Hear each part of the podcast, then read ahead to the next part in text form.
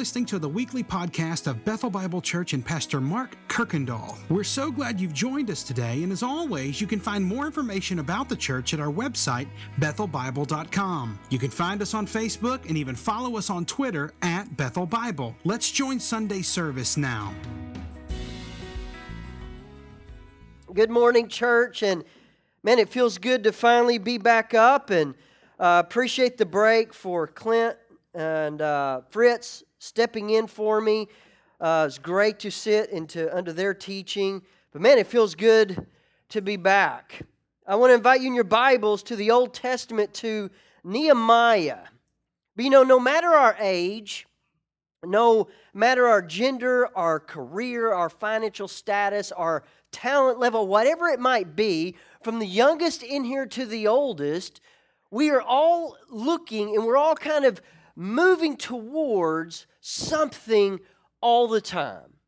No matter who we are, we're always working towards success. Or we all have in our minds this kind of desired outcome, and we're doing it all the time, whether we realize it or not. But success is such a tricky thing. First of all, it's hard to define. Because what you might have in your mind is a desirable outcome, a measure of success. I might have something totally different. Have you ever told your children to go clean the room? You probably have a different mental picture of what success looks like. You know, you just want to be able to walk across the floor without stepping on a Lego. You know, for them, they just kind of walk in and, oh, must be pretty clean, and, and they leave. You have different ideas of what success looks like. Depending on your personality, you and your spouse might have different pictures of success for a date night. You know, you might want to go sit around some dirt track and watch cars go round and round and round, and she probably doesn't, or maybe vice versa. But you have different pictures of what success might look like. You know, for some people, going to work, you might think, well, I do that every day. There's nothing successful about that. That is until you have a friend that is really depressed, and for them, just to get out of bed and to get dressed and to go to work, I mean, that's a huge success. So hopefully, we all have pictures of success for being husbands and, and wives and mothers and fathers and, and bosses and employees that hopefully we all have a picture of success for our families for our jobs, our friends, our school, but it can be different than other people. But another thing why success is so tricky, not only is it hard to define, but we can forget that the process to that desired outcome, that end result, can be just as important as that end result. How we get there is just as important. Take success, maybe your idea. You know what? I'm going to detail my car? Well, one of the things you could do, you could get those supplies ready, get out that water hose, and you could put that, that sweat into that car and you could get it clean. Or you could go steal $100 and pay someone else to do it. The desired outcome, it's there. Both got to a detailed car, but how you get there is just as important. You know, I was talking to somebody the other day, and man, we all kind of hit certain age, and man, we'd all like to see a little bit lower number on the scale. You know, we could put in the hard work, and we could eat right, and we can exercise, or we could just cut off a leg. And you know what? Thing is, same result.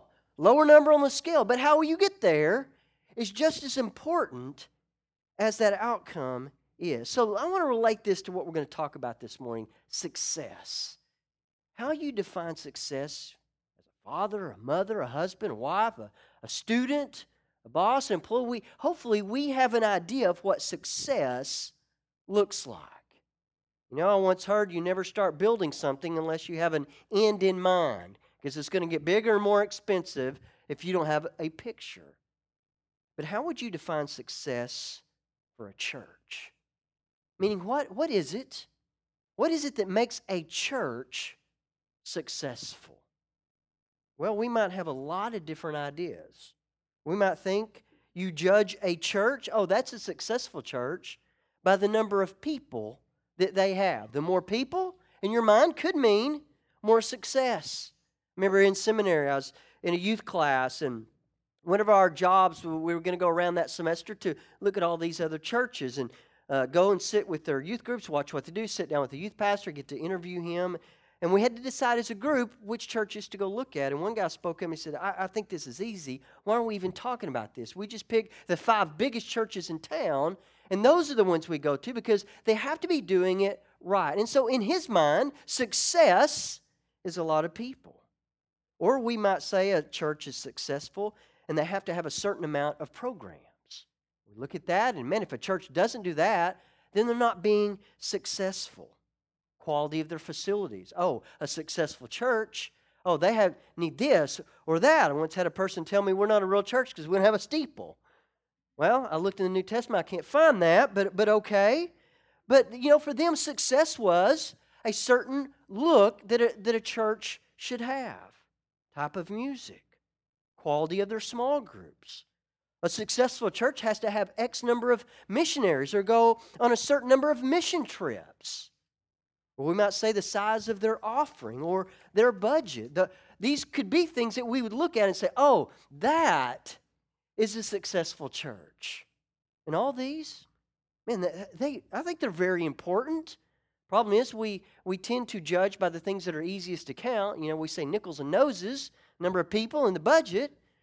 But there's so many things to look at. But how do you define success for a church? But remember, it's also just as important how you get to that desired outcome.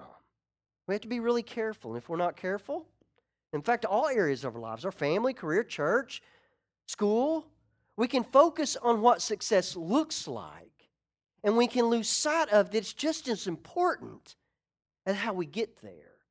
So, over the next several weeks, here's what we're going to be doing. We're going to be looking at kind of Bethel Bible Church and, and what is it that we're about. And we're calling this series A Better Way. Not a better way, that we're not comparing ourselves to everybody else, but me as an individual, what is a better way that I can live my life? What is my identity? What am I searching for? What am I pursuing? What is my success? But I believe Scripture is crystal clear about what success for a church actually depends on. There's a lot of pictures of what success is, but I believe Scripture is clear on how we are to get there. Man, we have to be really, really careful because we can easily lose sight of what success, and I would say, hinges on. In fact, the success of our church, the success of this campus, of Bethel Bible Church, it depends on one thing and one thing only. It's going to look different, and there's all these things we could measure, we could look at, but our success, it depends on one thing and one thing only, and we must get this right. And I say it this way our success is found in how we handle, revere, and live by God's Word. Because listen, we can strive and we can focus on all the things that I just listed earlier to be successful. But if we do not handle, we do not revere, and we do not live by God's word, it will all be for nothing. So, to show us this this morning, I want to show us an amazing picture from Nehemiah. It's an amazing picture, what we're going to see, and it is so important, and it is so vital to what the idea of how you get to success. It's in Nehemiah chapter 8. So, if you have found Nehemiah, find that chapter. What I do, I try to find Psalms and Proverbs and then just head west. Turn back to your left a little bit, and hopefully you land in Nehemiah. So, Nehemiah chapter 8. And so, what I would love to do this morning, I would love to please one last time to ask you to stand. Because we're about to read something that hasn't been seen for 200 years. Not since the days of Josiah had the people experienced this, and it is a remarkable scene. So, beginning in verse 1 of Nehemiah chapter 8. And all the people gathered as one man into the square before the water gate. And they told Ezra the scribe to bring out the book of the law of Moses that the Lord had commanded Israel. So Ezra the priest brought the law before the assembly, both men and women, all who could understand what they heard. And on the first day of the seventh month, and he read from it facing the square before the water gate from early morning until midday, in the presence of the men and women and those who could understand. And the ears of the people were attentive to the book of the law. And Ezra, the scribe, stood on a wooden platform that they had made for the purpose. And beside him stood Mattithiah, Shema, Ananiah, Uriah, Hilkiah, Maaseiah. On his right hand was Pedaiah, Mishael, Malchijah, Meshullam, Hashabniah, Zechariah, Meshullam. And on his left hand, and Ezra opened the book of the law in sight of all the people, for he was above the people. And as he opened it, all the people stood. And Ezra blessed the Lord, the great God, and all the people answered, Amen and Amen, lifting up their hands. And they bowed their heads and worshiped the Lord with their faces to the ground. Also, Jeshua, Bani, Sherebiah, Jamin, Akkub, Sheathiah, Hodiah, Maaseiah, Kelita, Azariah, Jozabad, Nahum, Pelaiah, and the Levites helped the people to understand the law while the people remained in their places. He read from the book, from the law of God clearly, and they gave sense so that people understood the reading. Thus saith the Lord. You may be seated. I will say, if you're looking for a baby name, there's about 26 that I promise nobody has. But here's what I want to do I want us to look back and to kind of get a better understanding of, of what we just read because of the significance of this passage. You see, about 150 years before this, the entire nation of Israel, Israel and Judah, were taken into captivity and conquered by the Babylonians. So they were ripped from their land, they were ripped from their homes, and they were taken to Babylon. So for 60 years now, they've lived under the complete control of the Babylonians. And in Daniel 5, Persia, they come in and they conquer Babylon. And King Cyrus then allows for the Jews to return to their land. And it goes in several waves. The first wave is led by Zerubbabel, and he returned home to take the people back to rebuild the temple. It had been utterly destroyed. Well, a second wave, for 83 years, this group have waited and they finally leave, led by Ezra. They're going to complete the temple work, they're going to redecorate. Well, then a third group of exiles, several years later, returns from Babylon under the direction of Nehemiah. If you were to turn to Nehemiah 1, he asks someone, Tell me about Jerusalem.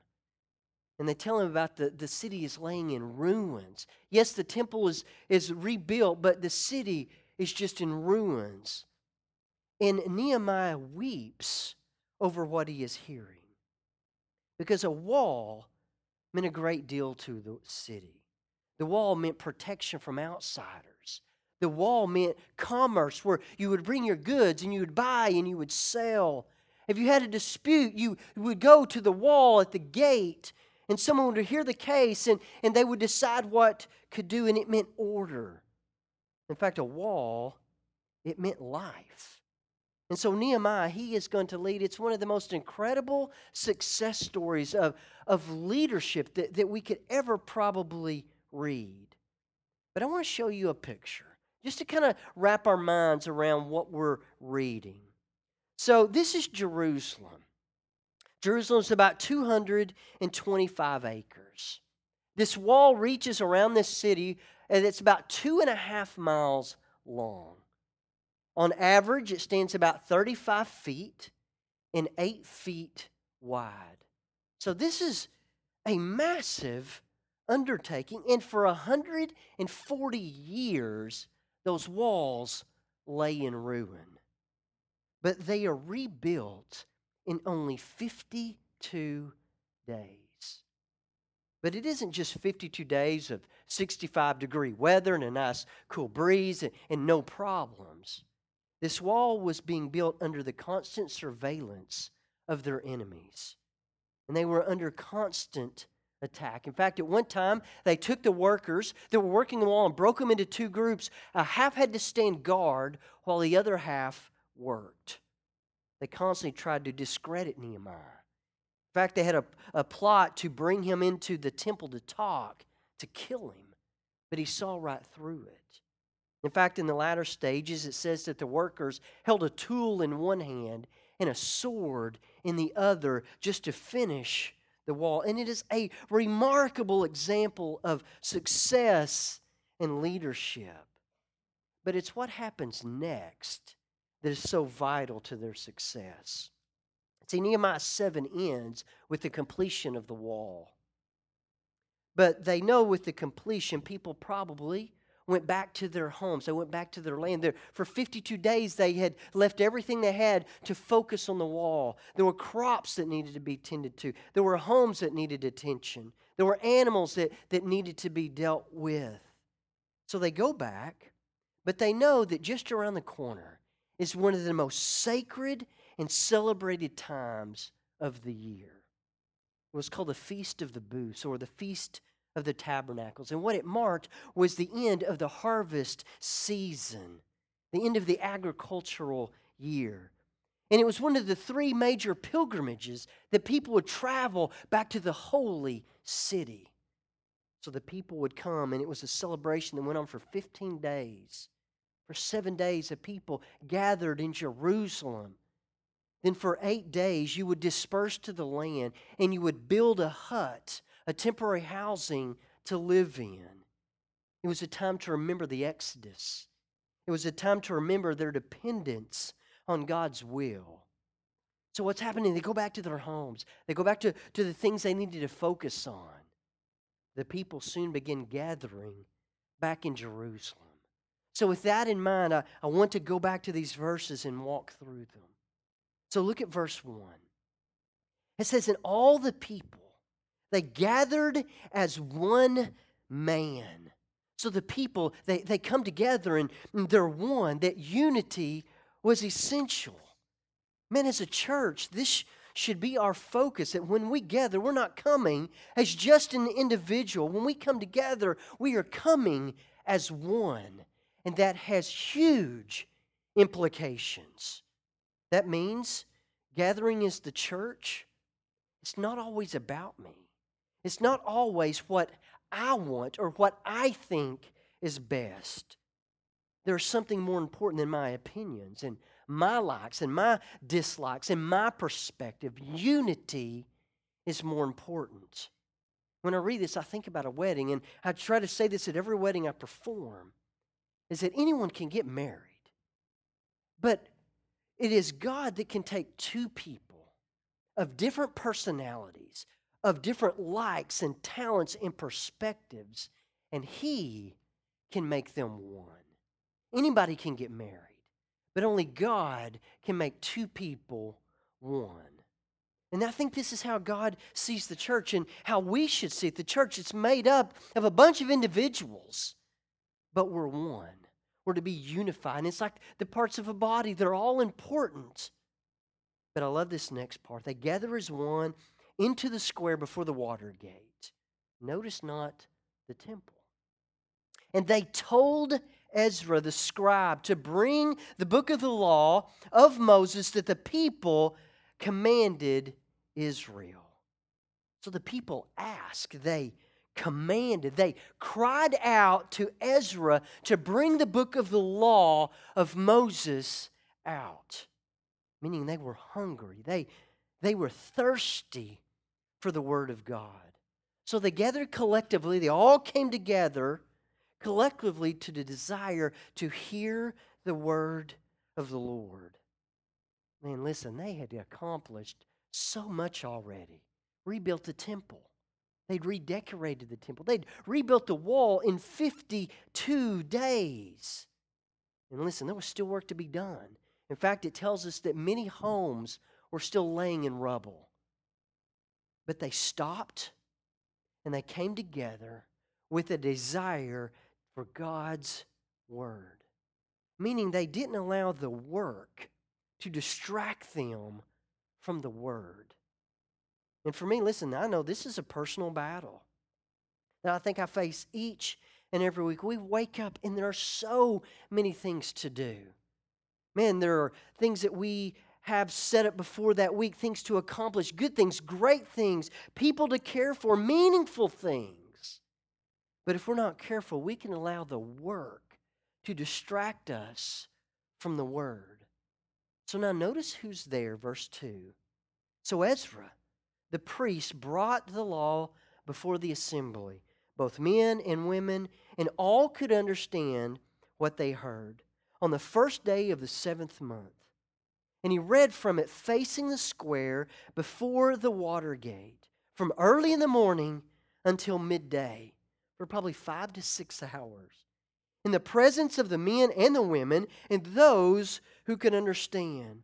The ears of the people were attentive to the book of the law, meaning it was for everyone, for men and women, young and old. They were not gathered together in their secluded parts of the temple, they came together as one. They collectively, as one, man and women, young and old, they came together to hear the word of God. But not only did they assemble as one, it says they were attentive, they were focused, they were fixed upon the Word of God and nothing else. It's all that mattered. In fact, there's not a Hebrew word for this word attentive. It meant it says this that their eyes or their ears were to the book. Man, they were attentive. It, it was all that mattered. In fact, this week I finished reading the Hiding Place by Corrie ten Boom, of a young woman that went through the horrors of the concentration camps in Germany. And I was just overwhelmed by her desire for God's word and her sister Betsy. Of all the things they had, four ratted uh, together gospels. That's all they had. The pages were worn and they were torn. They were living in these horrible conditions. They said the smell alone was unbearable. And each day, after working 11 hours in these sweatshops, they would gather in the back of their barracks where the one light bulb, and they would gather around the reading of God's Word. Man, they had a passion. They were attractive. They were attentive. Their eyes and their ears were to the book, and nothing else mattered. So here's the scene the people had finished working non stop for 52 days. They go home for a little bit, and I, I bet it was refreshing. Man, I'm finally home. Man, I can tend to those sheep. I can fix that fence. I can finally uh, harvest that crop that I've been waiting on. So they return home to take care of those personal things.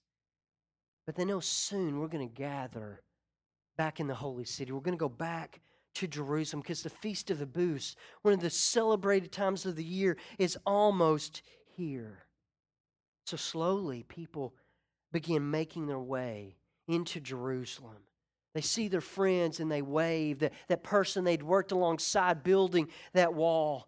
And before long, there's this huge crowd gathered before the water gate. One family and then another.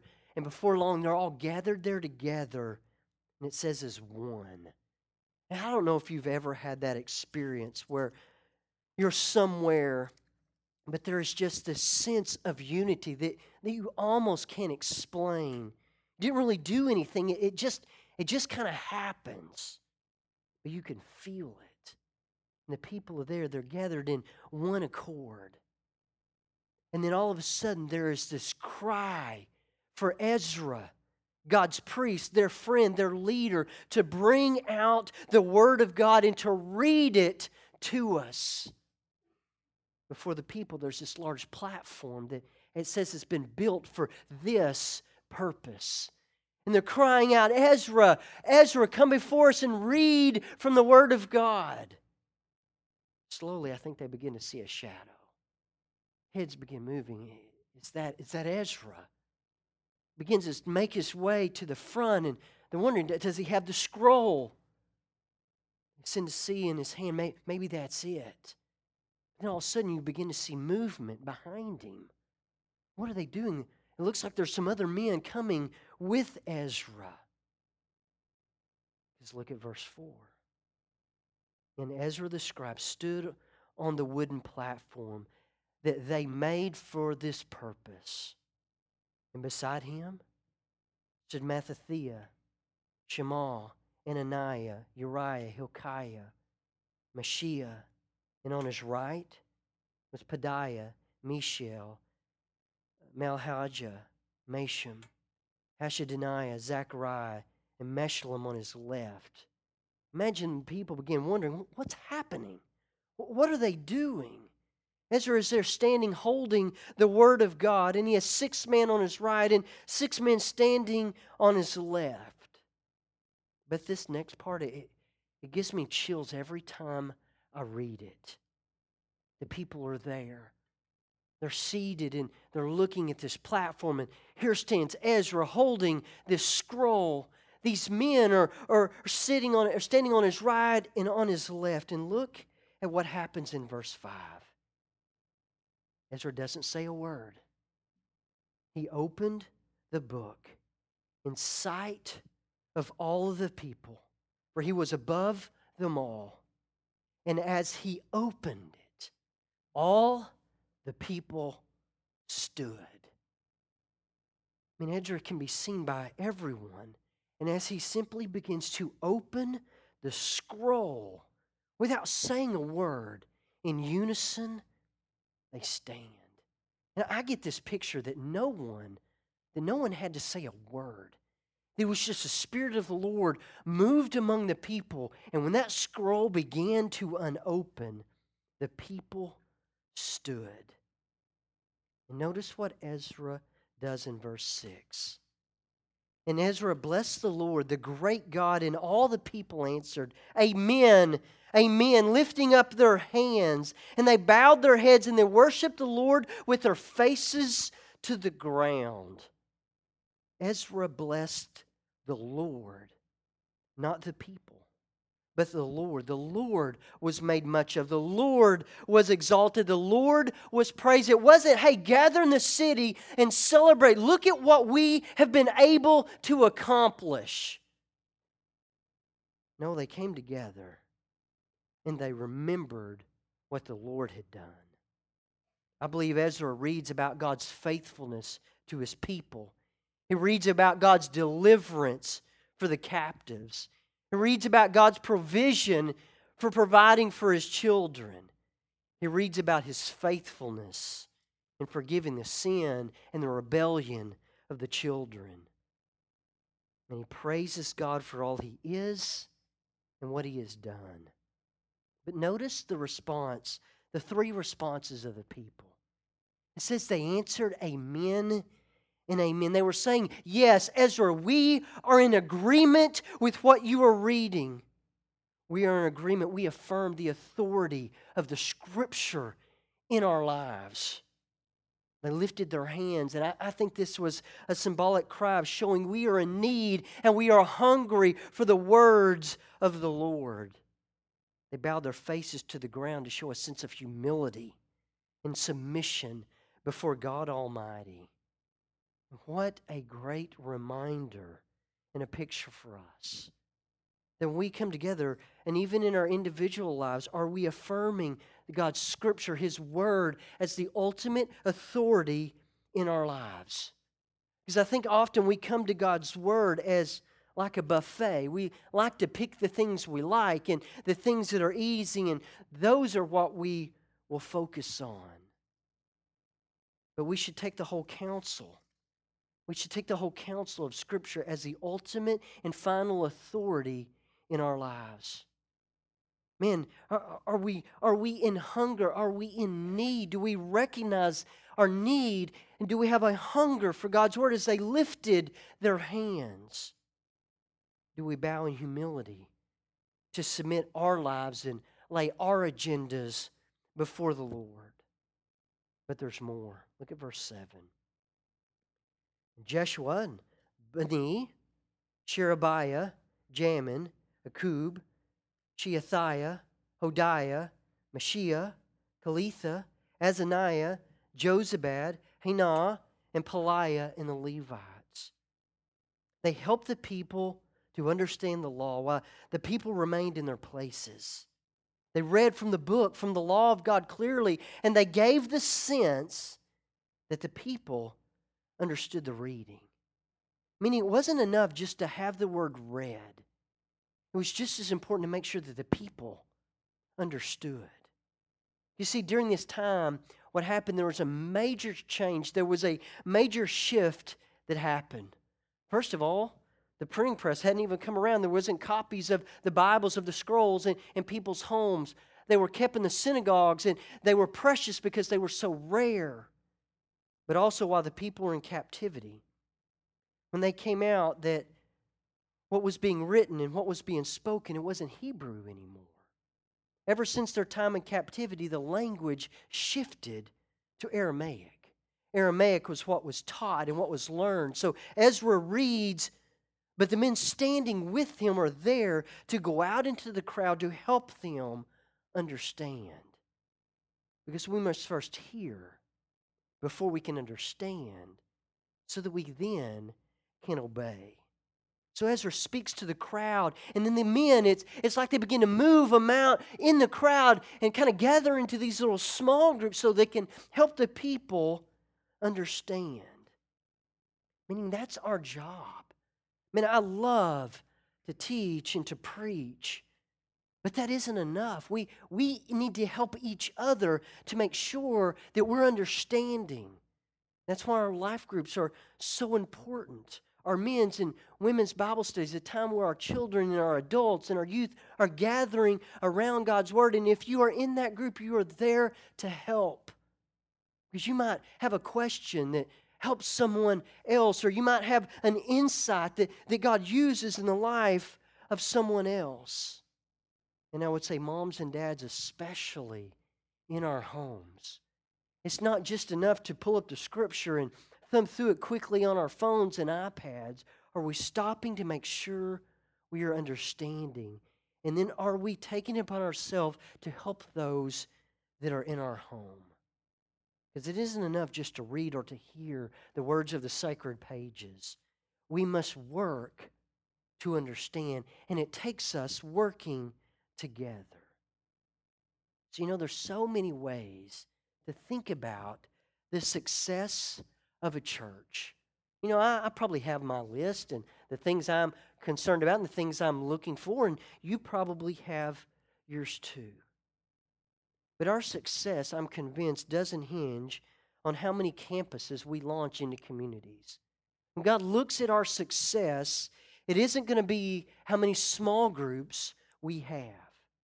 He isn't going to really look and say, well, you know, their attendance was good here, but they slacked off here, so I'm going to give them a B plus. He doesn't look at how great our facilities are or even how many programs we might offer people.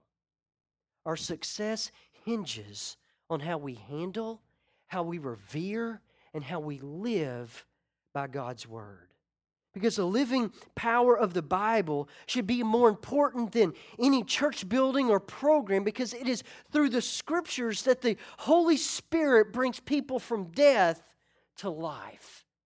It's through the scriptures that He brings us to abundant life and life everlasting. So, as a church, we need to make sure that we are committed to handling, revering, and living by God's word above everything else. Because then what happens in and through the church really is a byproduct of how we respond to the Bible. Because listen, we can do a lot of great things. We can have a great vision. But you know what? If you have a vision that can be fulfilled without you revering and handling and obeying this word, we need a different vision. I mean, you could have all the great programs. You could have uh, a thousand missionaries all over the world, and we could do a lot of great things. But if we're not handling, revering, and living by this word, it'll all be for nothing. So I believe our success is individuals, as, as Christians, as moms and dads, and employers and employees, as students, and as a church is found in how we handle, revere, and live by God's Word. Thanks again for listening to the podcast today. We hope that you were blessed and encouraged. And if you have any questions or comments, we want you to let us know. Simply send your thoughts to questions at bethelbible.com. Thanks for spending time with us, and be sure to join us next week on the Bethel Bible Podcast.